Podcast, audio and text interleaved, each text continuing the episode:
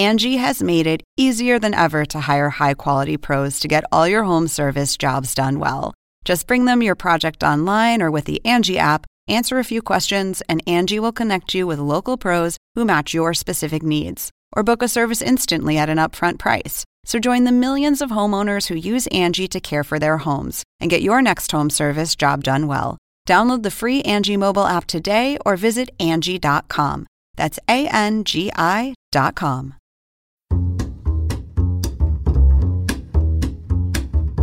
When you hear that big old stand up bass, you know what time it is. It is time for the Steam Room. Ernie Johnson and Charles Barkley with you. This is um, show number three of season two. It is show number one of 2021. yes, yes, yes, yes, yes. Let the good times roll, Chuckster. Happy New Year to you, man. Happy New Year. Happy New Year, brother. It's going to be so much better than the last year. Uh, I'm gonna make it better no matter what, because nothing sucked as bad as 2020. Nothing. Well, we're holding you to that then. So, Ernie, well, I got a couple. First of all, oh, I can't wait. First of all, you know you have a lot of money when you get Honey Nut Cheerios. I've had the regular Cheerios. First of all, you know anybody ride a motorcycle who makes millions of dollars is an idiot. First of all, zero plus zero is zero. Well, listen, I'm gonna be the bigger man and congratulate the University of Alabama on another national championship. It's impressive, man. It's impressive. And let me tell you something that little wide receiver, DeVonta, mm-hmm. woo, one of the best performances I've ever seen. Hey, he broke my heart a couple of years ago when they yeah. beat Georgia in the national championship. Yeah, yeah, we were at that game. Yep. And but that's one and to get hurt and get all those catches in the first half before he hurt his hand uh, and listen, uh, you guys know I think Coach Saban is the greatest college football coach ever. Nothing but respect for him. We had him on the podcast last year. You know, I've had this argument uh, in Alabama quite a bit. And listen, I tell people, I mean, no disrespect to Bear Bryant. He was great. But if you factor in some things that I say separate Coach Saban from Coach Bryant, you have to factor in segregation.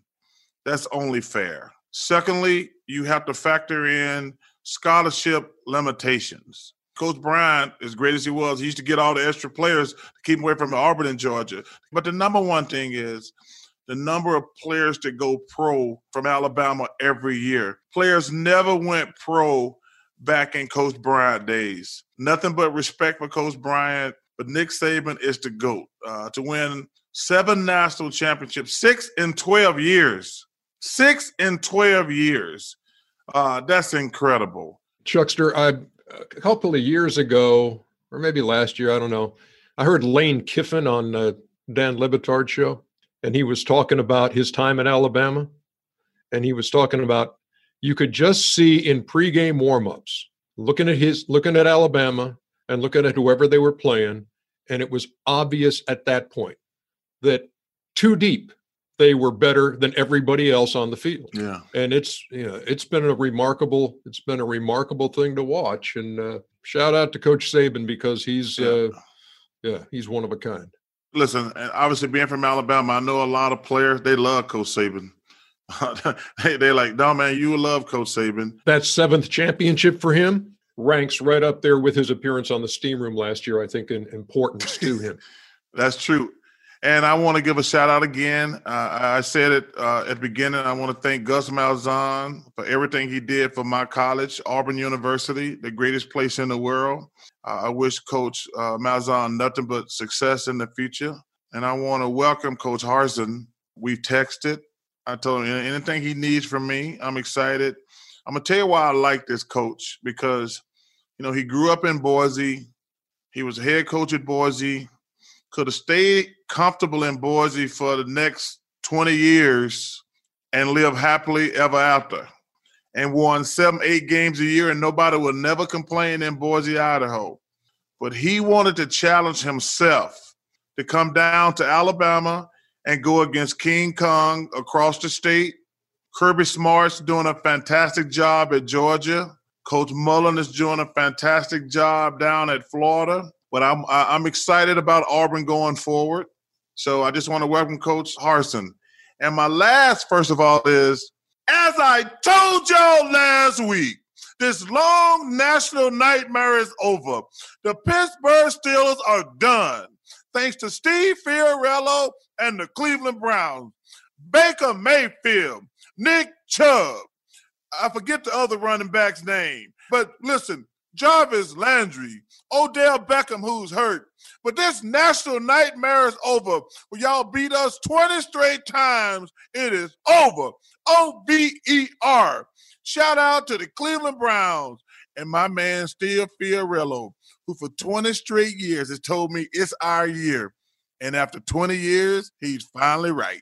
If you're scratching your head while you listen to this, Steve Fiorello is the director of Inside the NBA. Tim Kiely is the producer. So Tim's a, an avid Steeler fan.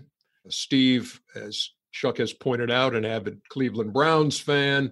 And I'm sure that TK, in his portion of this podcast a little bit later, will be anxious to respond to your outburst. I'll tell you one thing that surprises me, though, Chuck.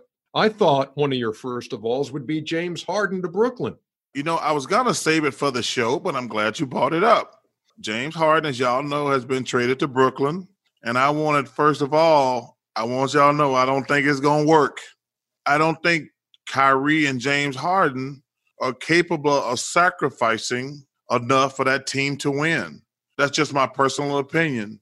I think that they're all terrific players, but KD is the man. And I don't know if Kyrie and James are selfless, selfless enough say, hey, he's the guy. We're going to get less shots and we're going to do other things to help the team win. Well, Kyrie's the X factor in that thing, especially right now because nobody knows what he's doing. Well, see, Ernest, you say he's the X factor. I think Kevin and the Nets had had enough of Kyrie, and they said, no, no, no. Because to me, they're going to be just as good with James if Kyrie's not there as they would have been with Kyrie and James. But I think the Nets said to themselves, we can't trust this guy. Let's go get James Harden. Now, if Kyrie comes in and buys in, they're going to be tough to beat. But he's never shown anything in his career that that make me think he's going to do that. Because you know, Ernie, his track record is not good. His track record is not good, and people can point to that championship he won with LeBron. A lot of guys won a championship riding with LeBron, but you have to look at everything else before and after, and it's not a good report on Kyrie. And I think Kevin Durant pulled the trigger. He's like, I cannot trust this guy. I need some help. We're going to be, like I say, whether Kyrie is here or not, if I got James, which he's right, James and KD together, they're going to be pretty formidable. That's an interesting point you make about maybe KD saying that. Maybe you can interview him and get an, a one word response from him. It'll be yes. I said, KD, did you make the trade for James Harden? Yeah. That would be his answer. And you know what's going to be interesting? What is going to be interesting? Aaron, I think we talked about this. I think on the first show of the year, I wanted this to happen. You did. You went on the record that night. Yeah. Said, "Look, if if I'm Houston, and and Brooklyn's going to give up young talent and that kind of thing, you would make the deal." Yes, because I want to see this social experiment and the X factor. You're talking about Kyrie. To me, the X factor is Steve Nash. The next time Steve Nash raises his voice, it'll be the first time. And to have three egos like that and I mean, Kyrie's already said we don't need a coach. And I think that to me is going to be the most fascinating thing. I mean, Ernie, think about it. We had this dude on the show last week, and he says, "I don't know where Kyrie's at." And I, it's like, wait, you got to, you can't just not show up for work and not call your coach. Yeah. So you you factor all this in. Uh, I just want to be first on the record and said I don't think this thing gonna work at all. That is first of all, and we are underway. Special, special guest today. Oh, do we ever? You've seen him on CNN countless times. It doesn't matter what the hour of the day, it's just when you know things get to a certain point, you got to bring him in. And somehow he's got some time for us. Anderson Cooper joins us next on the Steam Room. The best laugh on television, also.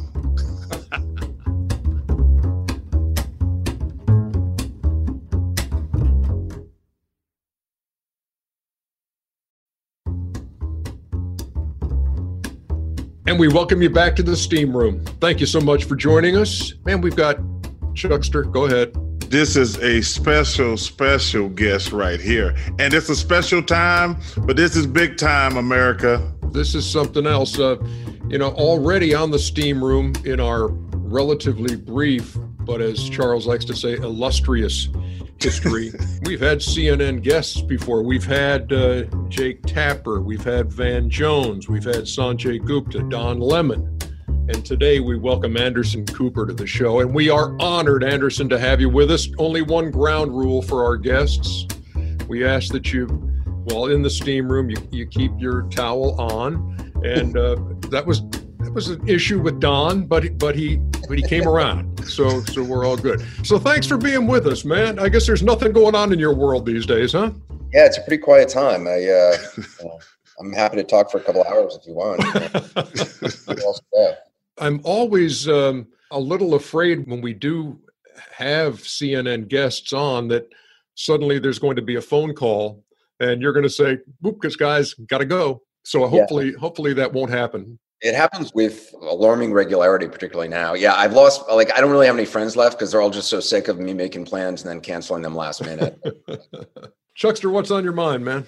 Hey, Anderson, how long you been covering the news? Like 25, 26 years. But the last four had to be the most challenging because I've never seen a president that never gives you guys a day off. I mean, you know, Ernie was joking, like, uh, just watching TV for the last four years, it's been like, wow, something every single day. Do you feel the same way? Look, I started uh, on my own going to wars with a little home video camera and a press pass that a friend of mine made for me, and you know I thought that was challenging, and it, and it was. I was in Somalia and Rwanda and Bosnia and all these places, but the last four years have been a different level of intensity. Frankly, it's just the volume of lies that we have to kind of deal with every day. And it's taken a while to kind of figure out, you know, you can get so caught up in just trying to correct the lies that are being spoken, and you can end up doing that endlessly and not do anything else. And you sort of have to balance, like, at a certain point, do you keep going down the rabbit hole of trying to correct every lie, or do you, you know, how do you go about reporting on an administration like this? You know, I was watching just like you. Eh, well, like first of all, anybody who's a human being had to be watching what happened at the Capitol.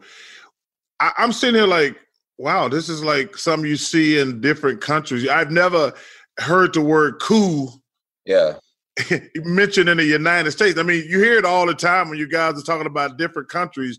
And I'm just sitting here like, these guys really doing this? I was kind of in shock just watching the whole thing. How about yourself? Yeah, I mean, you, you, know, it is the kind of thing I've seen in countries I've reported in, and you know, where uh, societies have fallen apart or governments have fallen. I was in Egypt during the revolution. I got you know punched around by a mob of people. I've been in the middle of a mob like that. It is not something I really ever expected to see in our nation's capital. And even now, I don't think we have a full understanding of just exactly how terrible this was you know we're starting to see some videos. Prosecutors have now come forward. The fbi is still looking for people. You know the amount of videos they've seen and they have said once those videos come out people will understand just how terrible this really was. You know this wasn't just like a mob of people and police officers got injured in the melee.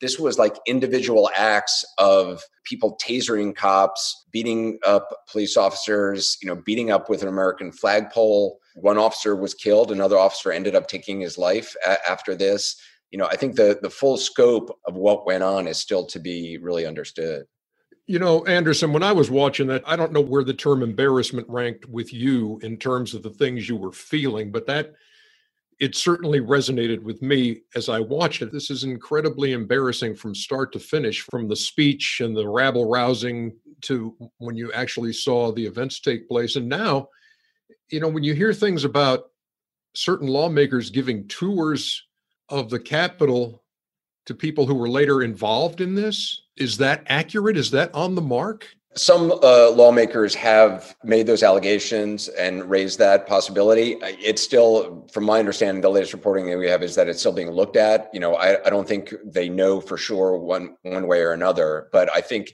you know they're not supposed to be towards the Capitol now because of COVID. So I think the fact that there were some tours, that's why a number of Democratic lawmakers kind of noticed that there were tours and wondered what was going on, and and then became suspicious again, I don't think they know for sure, but that's certainly the allegation that's been made by by some uh, Democratic lawmakers. And it, I mean, again, if that's true, it's really sickening. Just like we know, two Capitol Police officers uh, have been uh, suspended.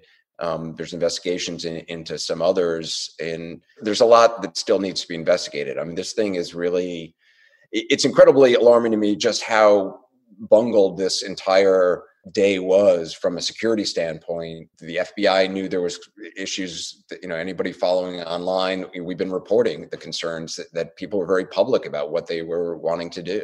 I was watching a couple things on cnn and this guy was talking to one of your reporters and then he said what network are you with? He said cnn and he just went from zero to 60 and then everybody else joined in pushing and shoving yeah. And it had to be terrifying to be in that, especially when you guys are considered the enemy network.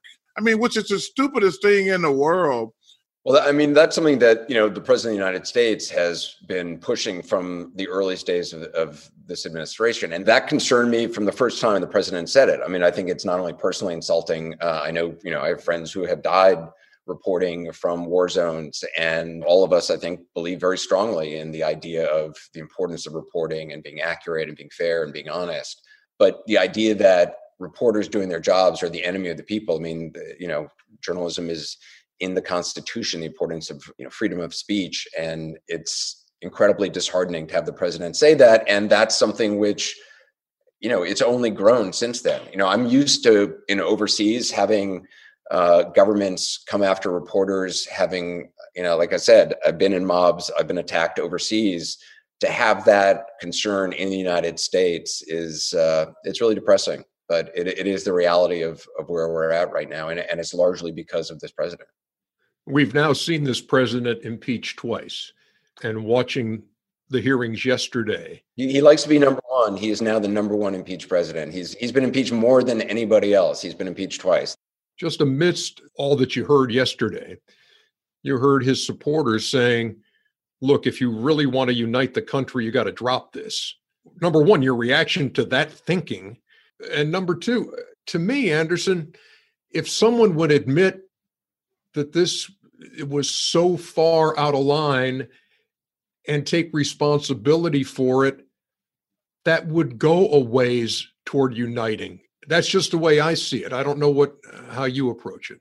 Look, the president could easily, you know, he's not going to do this, but if he was a true leader, if he was a bigger person than he actually is, or a stronger person than he actually is, he would say, "Look, the election was was free and fair. I was lying. That there is no widespread fraud. I've had."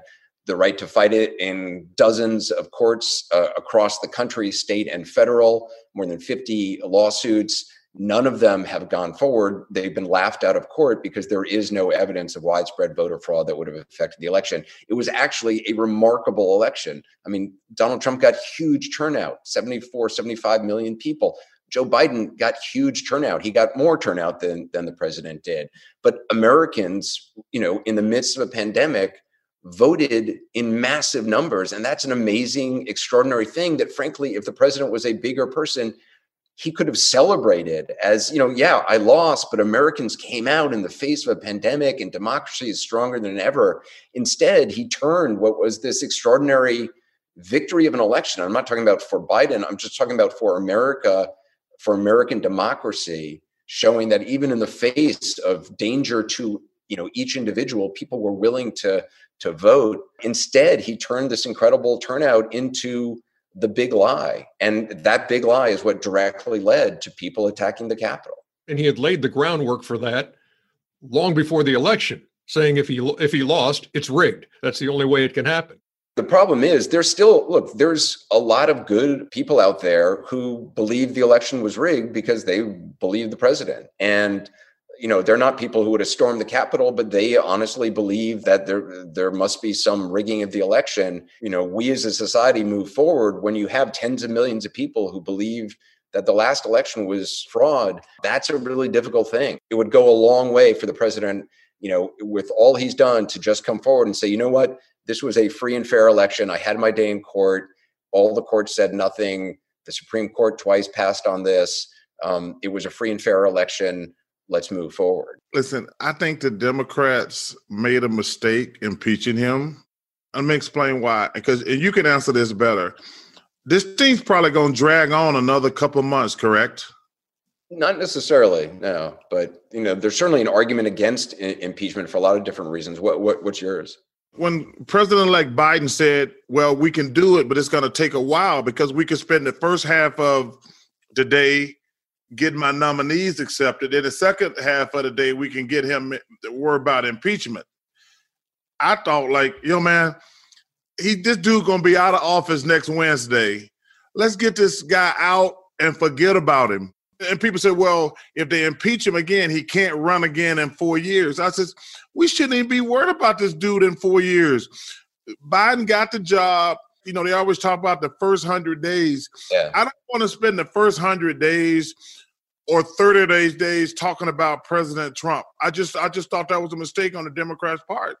I hear that argument. I mean, I, I think I tend to be not somebody who's like calling for impeachment. I'm not calling for one thing or another. I think it's up to you know Americans to make up their own mind. They don't need a, a TV person anchor telling them what they think. But I, I understand that that argument. I mean, I think what and a lot of Republicans were making that argument yesterday. Even ones who criticize the president were making the argument. Look, there's only a couple days left. The question is do there have to be repercussions for what the president did? And uh, even if the, he is impeached in the Senate, which seems unlikely, but is is possible, they would have to then vote again to decide whether or not if they wanted to stop him from ever being able to run for office again. That would be a second vote, so that would take even longer uh, and probably be even more divisive.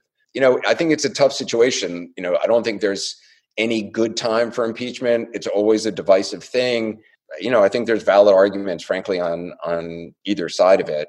Um, I think the important thing is that the people who did this are brought to justice, and that we understand, you know, a the security breakdown, what exactly happened? Because I mean, that's just a huge, massive failure, given all the money that's been poured into Homeland Security, and you know, this threat from terrorists overseas you know there's this threat at home now that it seems like it's a big open window uh, for people to come through um, and i think that's something that has to be looked at and then also with what the republican party does i mean you know there's there's folks who are qanon conspiracy theorists who are now you know members of congress and you know they believe uh, you know the democrats drink the blood of children and worship satan i mean it's it's pretty kooky how did we get to the point in the greatest country in the world that Democrats and Republicans have to disagree on every subject. Everybody sticks to party lines, no matter what the subject is. How did we get in this awful spot where you have to have a majority of one to do what's best for the entire country? I don't know the moment it happened. I think it's been a slow, you know, turning in this direction. It certainly doesn't help to have you know all these different media outlets and with social media and you know there's so much information and so much false information being pumped out people have ended up listening to only you know the the people that they agree with. You know you can live in the echo chamber of trump world and only listen to people who tell you that the election is false. And in that kind of world there's no eh, incentive to bring people together. Dividing people is what you know economically works. It's all about division. It's all about stoking up people and getting people riled up as opposed to you know none of which is about actually getting things done and, and actually accomplishing stuff anderson what did donald trump do well in his four years the speed of the operation you know operation warp speed as it was called the resources put into developing a vaccine uh, is an extraordinary accomplishment. I, I, don't think he gets all the credit for that, but it certainly uh, that was a big emphasis on his. I, I, certainly wish that he actually then had a plan for the distribution of it, because as we've seen, it's pretty messed up right now. Just trying to get vaccines to people was always going to be an incredibly difficult challenge, but it doesn't help when there's no actual federal plan for that, when it's just left up to the states and the states don't have the resources to really do this as well as they should. Uh, so the rollout of it, I think, has been botched. And I think obviously the administration's response to this is just shameful. Um, he's been completely checked out for a long, long time. You know we have people dying every few seconds in this country now from from covid and the president has said nothing about this uh, for quite some time and hasn't been to you know meetings on this for for months and months and months. So you know the emphasis on on the vaccine has has been an accomplishment. You know if you had money in the stock market then you know you've done pretty well probably in the last couple of years but most Americans don't have money in in the stock market. Republicans used to care about the deficit. That seems to have gone out the window. The deficit is through the roof right now. So this administration, I think, will go down in history uh, in a very poor way. I don't think history is not going to be kind. I think to to this president. I think a lot of people think the economy was doing great uh, a year and a half ago, and there's no right or wrong answer. And I'm not sure you can give me a right or wrong answer. If this COVID thing doesn't happen, do the Democrats win? Hmm. I don't know the enough of the the metrics of were enough people just sick of the lies, sick of the daily drama, sick of the daily angst of what's happening now, what's the president said now. Were they sick of that enough that it would have made a difference in an election? You know, certainly COVID, I think, just as you know, Hurricane Katrina showed an awful lot to people around the world about uh, you know the leadership of you know various officials and the failures of leadership i think covid exposed something that that already existed but but suddenly became very clear of the failures of this president. And not only did it become clear you know it actually cost human lives and people died because of it. And i think it's impossible to know an election would have swung if something hadn't happened. What's the biggest challenge facing joe biden now man, which one? I'm no economic expert, but there's a lot of hurt out there. There's people on, you know, all sides of the political aisle, all different backgrounds. You know, I mean, I live in New York City. I've stuck it out here throughout throughout this entire time. And the bar next to me is closed down. The businesses on my street are uh, are closing down. Uh, it's it's brutal, and this virus is still out there. And there's the economy, but also just the man, we are so divided and and people are so angry and there's so much hostility. I think just lowering the temperature is something that everybody needs to do. I mean, myself included, and and everybody who's you know reporting is not sustainable and it's not good for this country. I think we all just need to kind of take a deep breath and just you know really think about who we want to be as a country. I hear people talking about civil war and as if it's like you know, just kind of some sort of palate cleanser. I mean, I've been to civil wars, and we don't want that here. I mean, I've, I've seen what happens, and it's it's brutal. And once it's broken, it's very hard to put back together again. I can't believe the power of Twitter. They used to have press briefings all the time. He did away with press briefings and just attacked the world and said whatever he wanted to say. Are you a little surprised that Twitter had that huge effect upon uh, just the entire world. I find Twitter just awful. I don't read it. I'll occasionally look at it, but I find like my, you know, I, I got with this Whoop thing that measures my heart rate variability and and my heartbeat. You know, I can see my heart rate rise as I, you know, start reading stuff on Twitter. I just stopped doing it, um, and my life got much much better. I, I just think there's so much vitriol and information and everybody feels this need to like get in on the stream of information and have their opinion heard and and that's you know it's great that every people have that opportunity. It just seems to go nowhere. There's so many people have like lost their jobs because of stupid stuff they've said on twitter. I just like took my foot off the gas pedal and i was like you know what? I i'm i'm out of this. I don't want to be in this stream anymore. You can be on twitter and you can start to think oh my god i got to get in on this. And this thing is building and bubbling. And but most normal people are not following on Twitter the ins and ups and the downs. I, I, so I'm not sure how much power it actually has, but certainly the president has been, you know, it's allowed him to just put out stuff and not have to answer questions. And that's why, you know, he did away with the briefings. Kayleigh McEnany and, and Stephanie Grisham before her, you know, they stopped having briefings. You know, he only started getting in on the briefings of the coronavirus task force because he saw Fauci was getting really popular and he wanted to get in on those briefings because he wanted to get some of the Fauci's popularity. And then he took them over, he pushed Fauci out. Once he made the statement about injecting people with fluorescent lights and, and with disinfectant. Yeah, then suddenly he stopped doing briefings because he realized he'd made a fool of himself. And um, and that was the, the last of that. Kind of along those lines, Anderson. I mean, look, you've you have interviewed every leader in the world. You, I mean, I, I don't even wouldn't even venture a guess as to how many folks you have interviewed in the course of your career. But have you ever had any one interview as bizarre as the My Pillow guy? Um, yeah, I think I'm currently being sued by the My Pillow guy. So, oh, oh, anything. Uh, but you know, yeah, I would. You know, folks can go and and watch that, and uh, it's it's interesting. Yeah, no, that's not true, Anderson, and you know it. I don't know. You probably well, sleep I, on my pillow. yeah, uh, well, sir, I, I, just, don't. I, don't not, actually. I don't even know I don't who think you Secretary Card- I am just telling so you, this me, is the answer. Wouldn't you want to save lives? Sir, this is what my heart is. I've, I gave it to my friends and wow. family. You this really are like lives. a snake oil salesman. I mean, this is you, you, could be in the old west, standing on a box, telling people to drink your amazing no, I elixir. give the glory to God. No I do what God. I do what Jesus has me do. I give the glory to God, and I want to help people. Jesus That's my passion. I'm not driven. I'm not money driven. Remedies that are not remedies because they've never been tested. Money driven does this happen often? Do you get sued a lot, Anderson? I don't get sued a lot. No, I don't. I, I've uh, buy a couple of his pillows. Maybe he'll drop it. Yeah, I, I'm. I am being sued. Uh, from what I understand, I am not sure the current status of uh, of that lawsuit.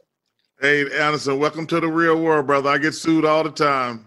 Do you really? I live my life to try not to like offend people, and I try to be nice to people, and so I, I've been able to avoid like lawsuits and stuff like that. But uh, yeah, I, I heard I was. I believe that's happening. Well, well, let's finish up on a lighter note. Uh, you know, I mean, because I know you've been on a lot of stress. How is it being a new father? Oh man, it's so great. I got to show you a picture. I mean, I, I wow, it's the greatest, isn't it? Yeah, it's the best thing ever. I mean, he's eight and a half months now, and like, it's just a joy. I never knew I could feel like this. And, I, you know, to there's, I wake up now early in the morning because I want to be there when he first wakes up and to, you know, walk into his room and have him open his eyes. And it's just, the, and see him smile. It's the most incredible thing. And it's all those cliches that every parent always says that I used to roll my eyes at and be like, yeah, yeah. I'm now saying them, and I like I'm showing people pictures of my kid, which people I always used to be like, why are people always showing me pictures of their kids? I totally get it now. When I was uh, hey, Anderson, those are white people too. hey, Chuck. Chuck will agree with this too, though. Anderson, that baby represents this line of demarcation. I just feel like I woke up and I'm like, well, I don't know what I was doing. Yeah, but I'm just telling y'all, y'all know I'm right. White people have this habit. They have to show us pictures of their kids all the time. My friends text me pictures of their kids all the time. I'm like, yo, man, I know your kid. I know your kid's cute. Black people don't do that. We do not. We we we love our kids, but we don't send baby pictures to other black folks. My white friends send me pictures all the time of they, their kids doing cute stuff and it drives me nuts. Hey, Chuckster, look at my two two of my granddaughters watching TV at the house the other day. Oh, you know, Ernie, uh, my daughter's getting married in a couple months. You are the proudest grandfather in the world. I mean, nobody loves their grandkids more than you and Cheryl Ann. And man, when I've been around you at your house or when they came in the studio, the light that you light up when you see your grandkids is nothing like it, man. It's pretty special. I cannot wait to experience that. No, you need it too because and Anderson, these are crazy times, and you and you look for things to kind of ground you and, and return you to some sense of normalcy, and especially in a job like you've got, where shoot, you walk in the door to do your show, and you don't know what kind of hell is going to break loose before you go home. Yeah, I mean, but to be able to come home and and you know see him and it's great. I tend to be like be live in my head and like I've focused on work for 25 years or something and just traveled constantly. And suddenly, finally, it's like I woke up and I realized, oh, you know what? There's actually more important stuff out there. Yes. We appreciate very much uh, the time you've given us and uh, you've been very gracious with your time. We do want to wish you, I know it's early. This is only January, February, March. So um, a little less than three months. Um, uh, happy early Dyngus Day to you. Dyngus Day isn't some totally fake holiday cooked up by a Seinfeld writer like Festivus. Dyngus Day is a real thing, obscure but real. It's a Polish American tradition celebrating the end of Lent the day after Easter. The quirky little rituals include boys sprinkling girls that they fancy with water, and the girls striking back with a tap from a pussy willow branch.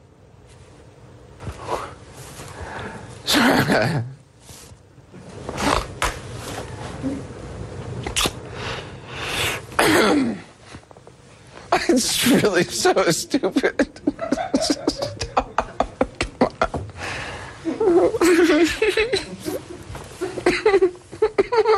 Come on. torture.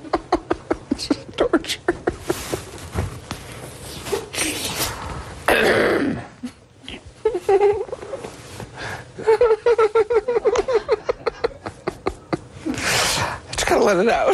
just gotta let it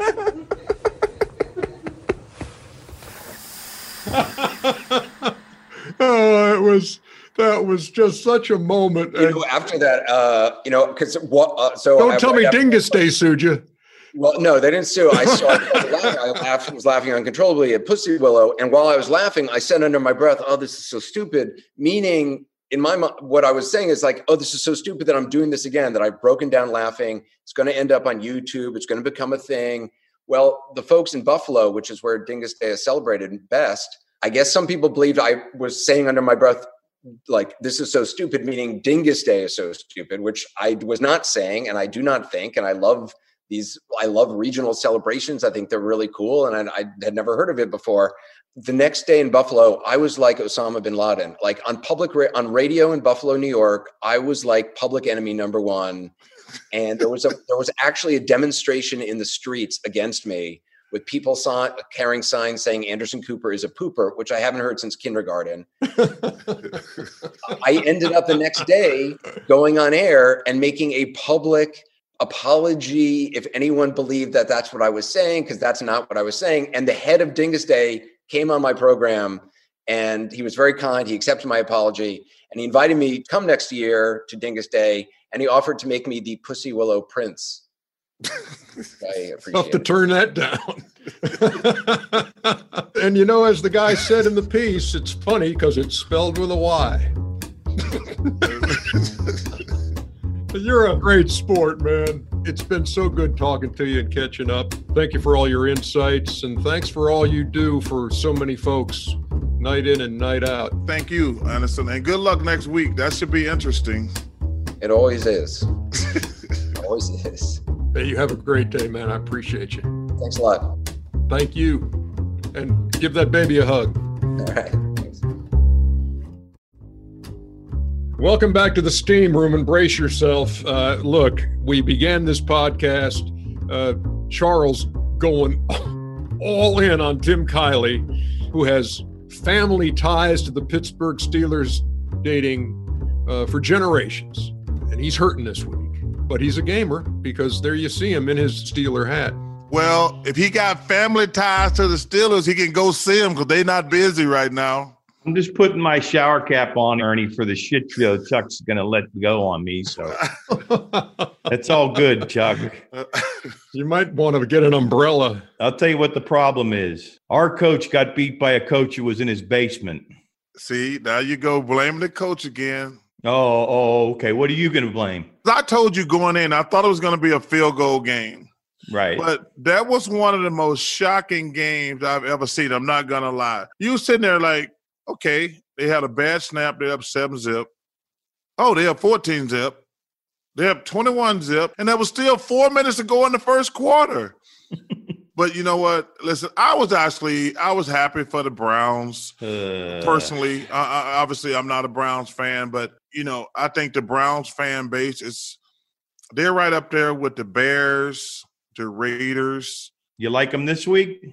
I think it's going to be a good game. I really do. I think they in trouble. I think the Kansas City Chiefs, if you go look at their schedule, they won all the games, but they were really close games. So I think sometime when you try to turn it on, you can't do that. I thought the Chiefs were kind of just like, we got the best team, we got the most talent, and then it always worked out for them. And uh, so I think it's going to be a hell of a game. I just wonder if that Browns win was lucrative for the Chuckster. Uh, it was very lucrative for the Chuckster. Oh, and, and let me just tell you something. I just got to say this one thing. I've heard that before. You suckers uh, who did not let the Chicago Bears kick that extra point. Oh God! You better not never let me find out where you live. Hey, our boy SVP. That was a bad beat right there, man. That was a Scott Van Pelt and my man Stanford Steve. That was a bad beat. I mean, I'm thinking like, oh, I'm gonna get, oh, I'm gonna get a backdoor cover. I'm like, uh, and which would have been a push. I wasn't even gonna win. I was gonna get a push, and I'm like, wait, they're not gonna kick the extra point. Well, you got backdoored all right. Yeah, I did get backdoored. good Lord giveth, and the good Lord taketh away. Chuck, he did, brother. What about Brady and Brees? Saints are given three. You know, you know this theory that you can't beat a you, you've heard this before, TK. You can't beat a team three times. I've always thought that was bogus. Wait, we just beat them two times in a row. I just think the Saints got their number. No, let me rephrase that. Nobody's to beat Tom Brady three times in a year. I'm going. that was with, a, that was kind of a drastic turn. I just don't see somebody beating Tom Brady three times in a year. Ernie, that was like his review of 1917. Oh, that was a compelling drama, but I didn't see it. Yeah, it was just like a lot of those military movies, and it was the. Uh, uh, I didn't well, actually. I didn't see that. And movie. Tom Brady, I trust. All right, Chuck, closer to home. Doug Pederson. I was surprised that he got fired. Uh, you know, I'm an Eagles fan that's a, not a great job right now. With no cap space, you got to make a decision on the quarterback. But I was surprised Doug got fired. But he totally, totally mishandled the quarterback situation. Yeah. And then he totally mishandled that last game of the year. Uh, I just don't think you can do that. I think you owe it to the teams in your sport. You can't just do that. I, I just think that was wrong. Yep. Yeah, somebody's sitting there like the Giants, sitting there watching that with their possible playoff hopes on the line, and all of a sudden, crazy. You know, Ernie, uh, I had a, a, a, you know, I watched all the guys on TV talking, and they they're bashing the Giants because they got mad. But if you flip it around, if I'm a Philadelphia Eagle and the Giants do that, I'm gonna be pissed. So I, I agree with the Giants in this situation. I'm not gonna lie.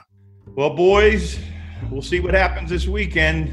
Hey, if you need Super Bowl tickets, call me and Fiorillo. Yeah, yeah, yeah, sure, yeah, whatever. You just had them losing, no problem. Chuck, you know what?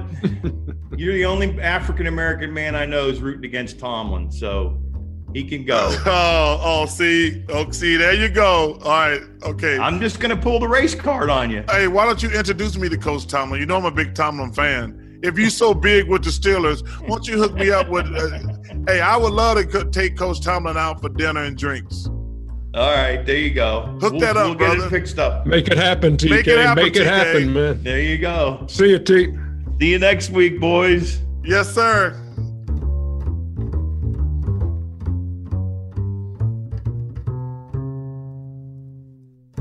Chuck and Ernie in Steam Room. Come and join us in Steam Chuck and Ernie in the Steam Room. Leave your towel on in the Steam Room.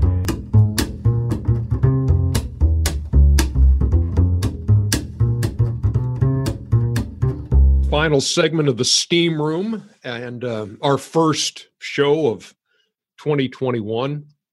And as always, we wrap it up old school style with Chuck's answering machine. I understand we have just one call this week. And it's supposed to be really good. They said we had to we only gonna have one call, but it's really long and it's really good. So I'm excited. We'll let the listeners be the judge. Roll it. You've reached Charles Barkley. Leave a message, America. Hello, Chuck, and hello to the best part of the steam room, Ernie the Goat Johnson. My name's Declan, and I'm a high school senior from Overland Park campus. I spent the last couple months spending hours and hours on college applications, but I couldn't find anything great to write about for my main college essay until inspiration finally struck me. I love Saturday Night Live, and I thought Charles has been a great host. I especially love the time you hosted in 2018, Chuck, and your opening monologue has always stuck out to me. Your words on how shut up and dribble is an idiotic term were wise, but the part that has stayed especially fresh in my memory is when you said CB Vineyards is, and I quote, the only Chardonnay that pairs great with a sausage biscuit. It was just a simple throwaway joke, but I took it into my own life and thought it would make a great college essay. I used the quote to talk about how my life has always been a mix of Chardonnay and sausage biscuits. I grew up in a small Kansas town with a single mom, which is about as sausage biscuity as you can get. But when my mom moved our family to the wealthy suburbs of Overland Park, I was introduced to a whole new world of Chardonnay. It was a long process, but I finally wrote an essay I was proud of, and with it, I ended up getting into Northwestern University on a full ride scholarship, where I plan to get a degree in film. You guys do truly amazing work on this podcast, inside the NBA, and even SNL. Even the smallest things can end up saying a whole lot about the world and the people in it. As much as Shaq makes fun of you for your Auburn education, Charles, it helped me get into Northwestern, and I'm truly thankful for it. Wow. That is tremendous. And, and a full ride to Northwestern, study film. Shout out to my boy Mike Wilbon and J.A. Adande, great Northwestern guys. Hey man, uh, Declan, number one man, go give your mom a hug, man. Go give your mom a hug. You know, coming from a single mom family, before my mom passed away, I thanked her a tremendous amount for helping me and my brothers, didn't doing whatever it took just to survive. And your mom, she put that Northwestern in you. You would not have even come close unless she she was an amazing woman to take you from the country to the suburbs. I mean, she had to be working her behind off and she had to be a great mom also. So before you do anything, man, you go give your mom a hug and say, "Mom, just thank you." Just a simple, simple thank you and a hug. You gonna make her proud. Uh, and let me tell you something: to get in the Northwestern, that is an amazing, amazing accomplishment. So you're ahead of the curve, brother. I want to thank you for the kind words.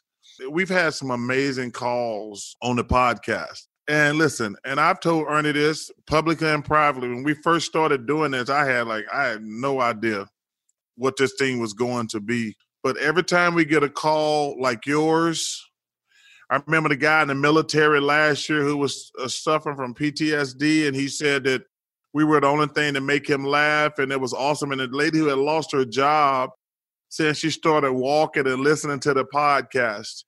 And I'm so thankful for the people at Turner for giving us a podcast. You know, we try to have great guests on. We want to talk about stupid stuff in the world. So uh, thank you for your kind words, man, and kick butt at Northwestern. It's always a pleasure. It's always uh, it's always great to just kind of hang out and uh, and talk and, and catch up. And it's it's not like we're on the air on TNT, Chuck. It's a lot more. No informal, just kind of hanging out and talking to an old friend. So um, tell everybody you can be a loyal steamer. And, uh, and also 404 987 0330 if you would like to leave the Chuckster a message on Chuck's answering machine. Hey, I'll see you in a few hours when we uh, when we do the NBA on TNT. I look forward to it, brother. And we'll have much more to talk about next week when you join us on the steam room. Keep those towels on. See y'all.